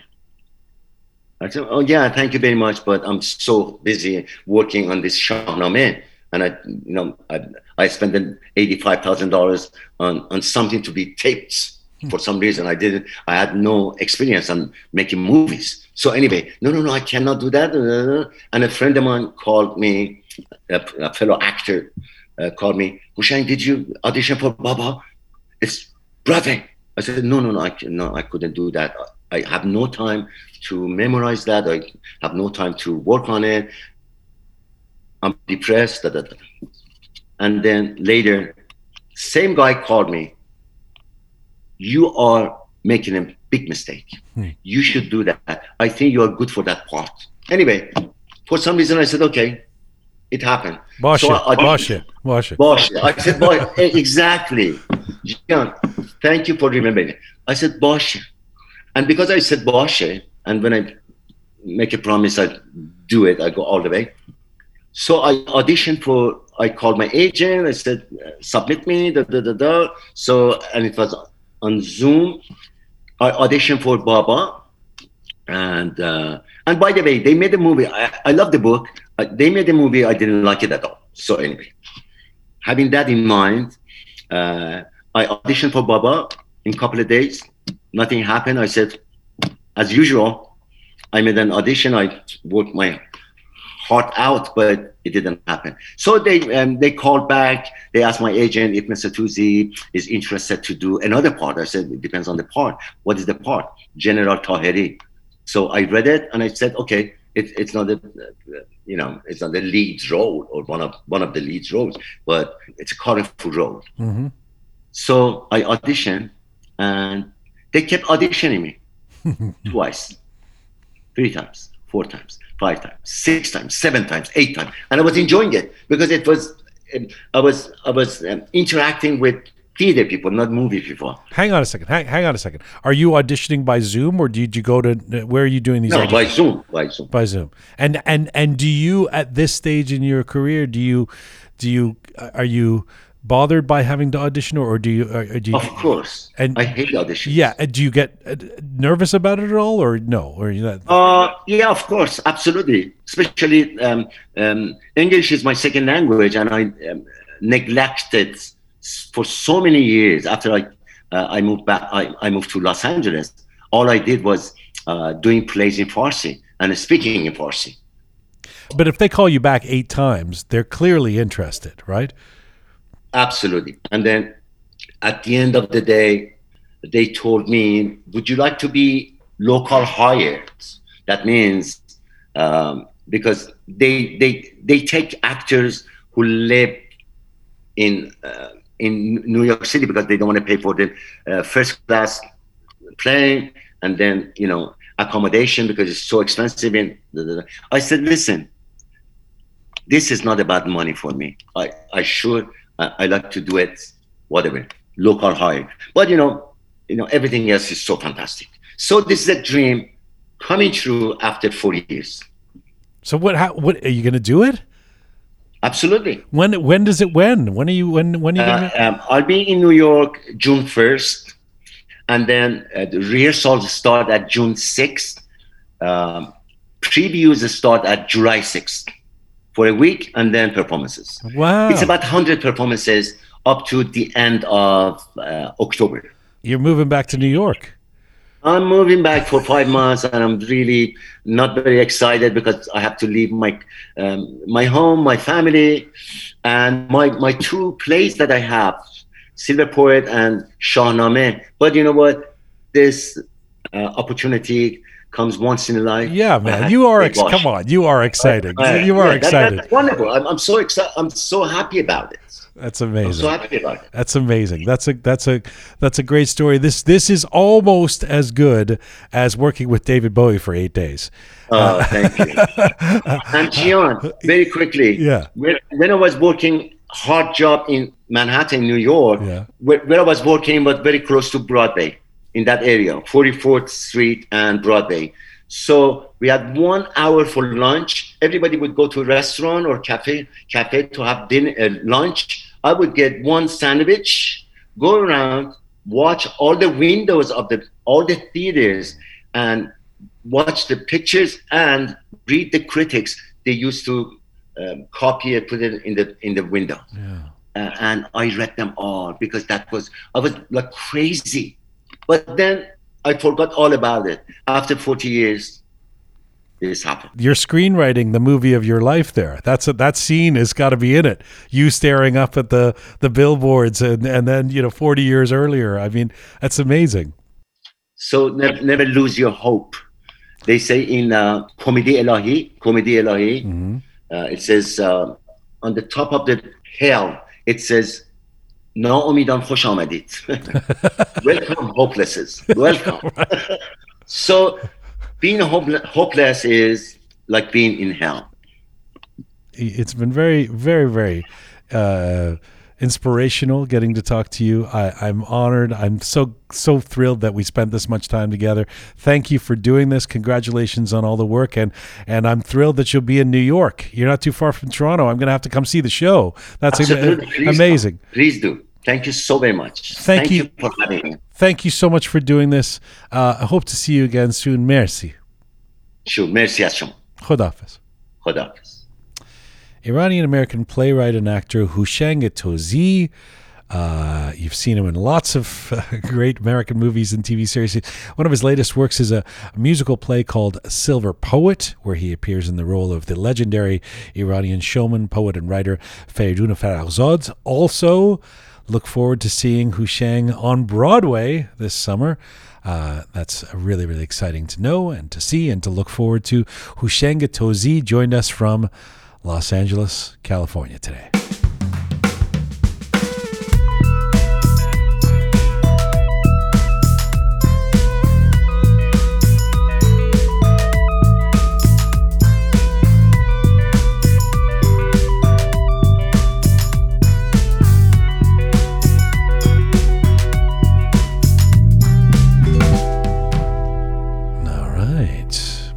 Back on for Captain Reza and Yeah. Groovy Shaya, who've been Yes, sitting sir. here patiently.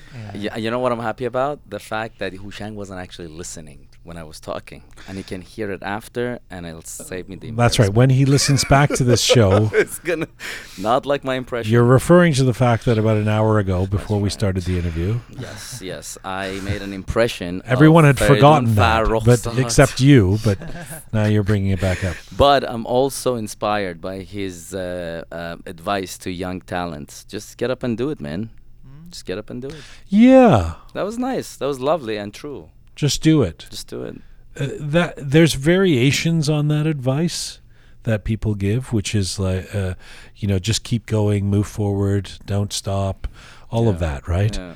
Um, try writing every day something, you know, try try uh, uh, that this kind of notion of don't um, don't don't pause, don't overthink it, Yeah, yeah. Don't overthink it. just do it. Mhm. Yeah. That's nice. Um, What do you think about living eight days with David Bowie? Well, he was kind of he didn't get into. I was trying to badger him for some details, and he was playing coy. You know, oh, he was nice. He was quiet. Uh, maybe I he was nice and quiet. No, I'm sure he was nice and quiet. I mean, Bowie sounds like a nice guy, and everybody's ever al- always said that. But no, I I couldn't be more jealous of Oh. Houshang Atozi. Who cares about all his great career stuff that he's done? I mean, he hung out with Bowie for. Think about how cool that makes Houshang. How much cooler.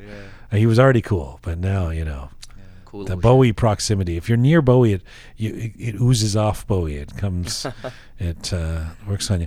I thought it was really interesting that um, when he was talking about Feridun uh, Farrokhzad and how he really wanted people to know who he was, not just as a sort of political figure or something, but as a poet and an entertainer. Yeah, and uh, I actually, yeah, I really appreciate this vision that uh, Houshang uh, try to like do it because uh, Feridun Farrokhzad, his lyrics, I, I, I'm talking about the lyrics, uh, like the songs that he wrote.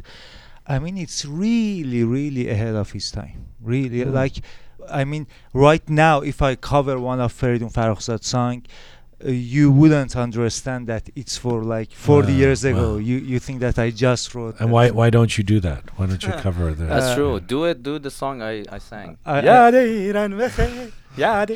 sorry, sorry. Apologize. Yeah, you know, you probably have a very nice voice, singing do voice, I? but you ado miari.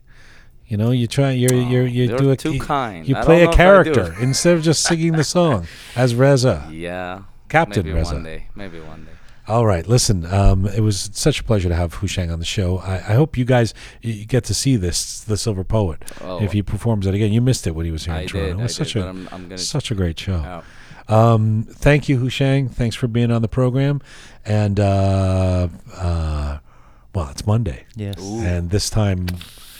uh, Keon's not here, but the letters don't wait for Keon. That's right. They don't. So we got to get to the letters. It's the letter of the week.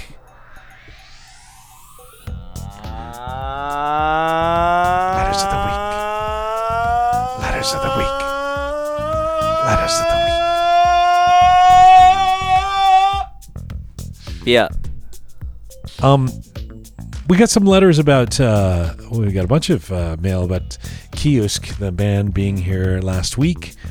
Uh, Arash Sobhani, Ali Kamali, um, Casey Bondar, and Nima Ahmadiyeh were in the studio performing and talking and one of the things we did was had a conversation around. Uh, I mentioned this earlier when we were talking to Mu- Muhammad about uh, Abadan, about the the fragile relationship that especially young people in Iran have with hope and uh, and hopelessness.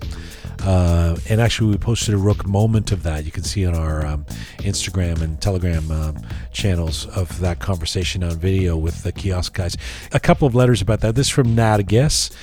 Thank you all for this interesting topic. I think our society really needs to think about the power of hope in tragic moments as these days we are experiencing. As Ernst Bloch well said, the most tragic form of loss is the loss of the capacity to imagine that things could be different.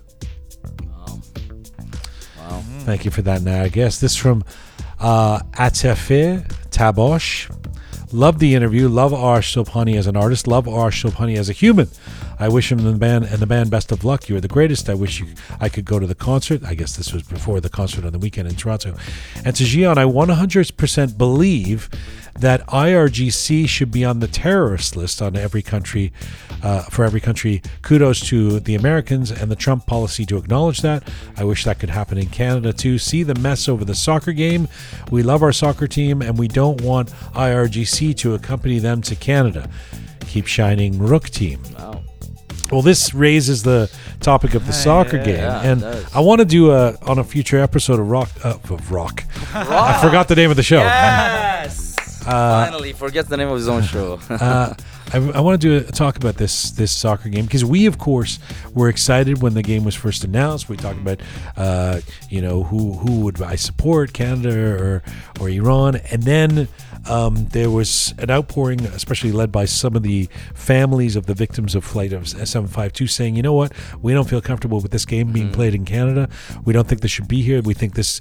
Um, confers uh, uh, creates the conditions of too much respect for the regime, allowing a friendly game being uh, played with a team that is uh, seen as an organ of the regime. We've received a lot of um, opinions about this Yeah. game on, I have to say, on on both sides of this issue. There's obviously a lot of people who are passionate about the game being canceled and who are happy that the game did get canceled, and then there's a lot of folks saying, you know, let's keep sports out of this. Let's not punish the players on Team Melli. Wouldn't this be, a good way to Improve the situation. improve relations with Iranians in general and in the West, etc.? So I, I really actually want to do this justice and have a proper uh, conversation with with different people represented on this because um, obviously for some some folks it was a no brainer. This game shouldn't happen, Yeah. and then there's other folks saying. I, I I oppose the regime. I hate the regime. I why can't I go and support Team Melli? And those folks don't represent me. Who said that? You know, so uh, um, it's it's a tough one because Yeah. uh, you you really want and hope for there to be unanimity on this. And based on the reaction we're getting, there there really isn't. No. There's a lot of different opinions. Uh, No, I've had stage. this. I've shared this. I can share the same experience with you. Uh, I, I didn't care one way or another about the game because I'm not really a huge soccer fan. So they were like, "Oh, it's gonna get canceled. It's not gonna get canceled." I'm like, "S- like I'm not a huge soccer guy. But uh, I was. I, I overheard a guy talking, like being super pissed, like, "Ah, بازیمونم cancel شد آقا به خاطر He didn't سیاست." want the ca- game. He to be didn't want the canceled. game to be canceled. He was pro game. He's like, screw politics, leave it out of it. We're just gonna go have a good time. This is good for our image. And then uh, I was like, yeah, good. You, you see, there are a lot of people like that. So I was on the same page until a friend of mine called me just randomly, and he, he was telling me, he's like, yeah, so and so, a victim, a member of the victim of the 752 flight. Um, um, she she slept well tonight because she they realized that at least like the game got canceled Right, and right, right. something came out of all that effort. And to me, I was like, you know what, good for her. Maybe it's worth it. Screw the game. Who the hell are we to say? Like, what? Why? My happiness is worth like her. Like, no, I can. They're gonna come here two years, three years from now under the same regime or different. Doesn't matter. I'm gonna get my game. I'm fun. But this may be the only night that she's gonna sleep. I don't know about all that, but it, certainly when you listen to the arguments of, and and again, I mean, um, it gets, It gets complicated. I mean, I heard somebody was making the argument. I think it was one of our team members saying, "Well, what if Canada had made the rule where the IRGC component, those folks couldn't have come, you know, Mm-hmm. and leave that decision like you let the players come, but then the coach is mixed up. I mean, it's all. I I, I, I don't really know what the answer is. Um, I do think it's a bit it's confusing because I I presume at World Cup time there's going to be a lot of Iranians around the world Yeah. supporting the Iranian team, Yes. right? Yeah. Um, and and they should, and you know, as is their right to support Team Melli without being accused of not caring about 752. Um, but at the same time, It's again, I mean, uh, you know, you read the editorial from some of the family members of the, and, and you go, wow, yeah, cancel the game. I mean, Yeah. right? You know, so. yeah, it's it's a, as I said, like I had a mixed and complicated relationship with this issue myself. I hope. It's- I hope. don't I, just always hope our community can talk about these things Yeah. instead of Yeah. uh, not, not just yell at each yeah, other. You know, yeah. Listening, listening is key. and that starts with you, Reza. Please start listening to Shaya. Ah, yeah. All right, we were in the middle of letter. Did you want to say something about this, show? Uh, I mean, if it gives hope to our community, so let's cancel the Let's show. Okay. Cancel the show. We're not canceling the show. No. You mean the game? Rock. Yeah, yeah, yeah. Let's cancel rock. Let's can, we can cancel rock, but not rock. Uh, we had our contemporary history of Iran uh, episode this past week was about how the Persian language was affected and changed uh, after the revolution of 1979. We had a great guest on, Dr. Khatire Sheibani, who's a linguist and author and somebody who's thought a lot about these things.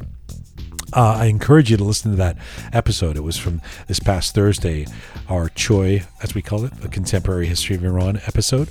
Um, this from Ozzy Karami. Wonderful interview.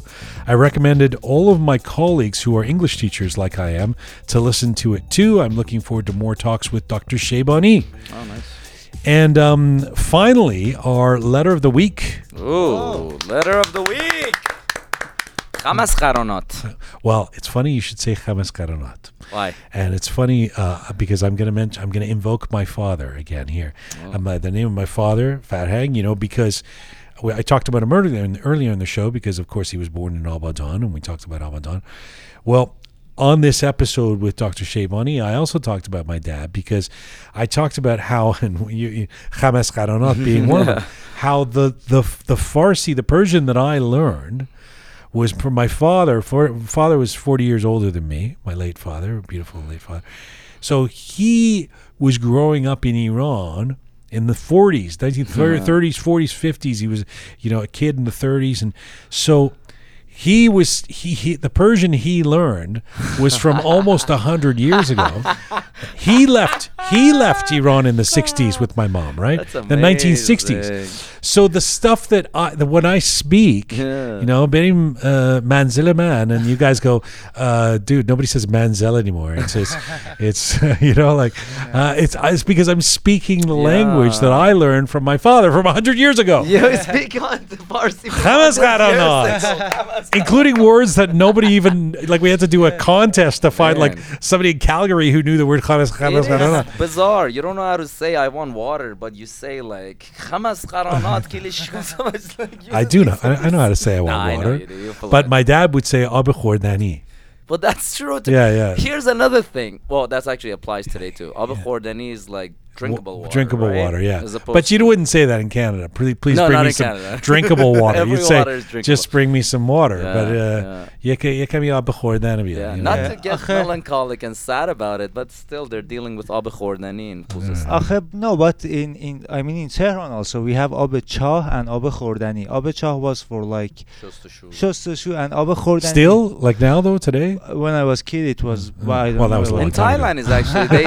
it's not like like they say you can don't drink fat. The letter of the week Hmm. is from Reza, uh, n- unrelated. From- Reza, I'm going to say Ayin, A E I N. Yeah, I Reza Ayin, who says when I'm speaking about my dad, that is absolutely correct. I harnessed vocabulary that my grandparents would have used when they were young. When I used the phrase salmuni instead of Uh, Arayishka. Areshka, I was mocked. I feel your pain, Jian. It's so funny because my dad would say Salmoni. That's all I know for the haircutters, right? yeah, yeah. That's an old word? It's a barber shop. Yes. hair. Right. Same right. thing. Barber shop is like salmoni. Benim salmuni, biraz benim manzel. Khamas kar- khamas karana. Uh, Reza Ayin, you have the letter of the week. Thank you, everybody, for your posts on any of our platforms. Thank you for subscribing. Uh, you- if you want to write us an email, you can do so at info at roqemedia.com. Info at roqemedia.com. This is full time for Roqe for today. Thank you, guys. Thank you uh, to those of you listening. Our website is roqemedia.com. If you haven't visited it, please do. Check out all the past episodes, all the guests, all the shenanigans, all the serious topics and funnies are all there at roqemedia.com, including all the episodes of the contemporary history of Iran and unmarried Persian girls. Roqemedia.com. Thanks to the amazing team who put this show together Savi Roham, talented Anahi Taponta, the artist, the fabulous Keon, Super Parisa, Smart Pega. Ahoy Merdad, Captain Reza, and Groovy Shaya. Thank you to all of you out there for supporting us and sharing our content. Please subscribe if you have not done so already. Find me on Instagram at Jian Ghomeshi. And as ever, as my father would say, Khamas Nobody kar- Mizun Bashi.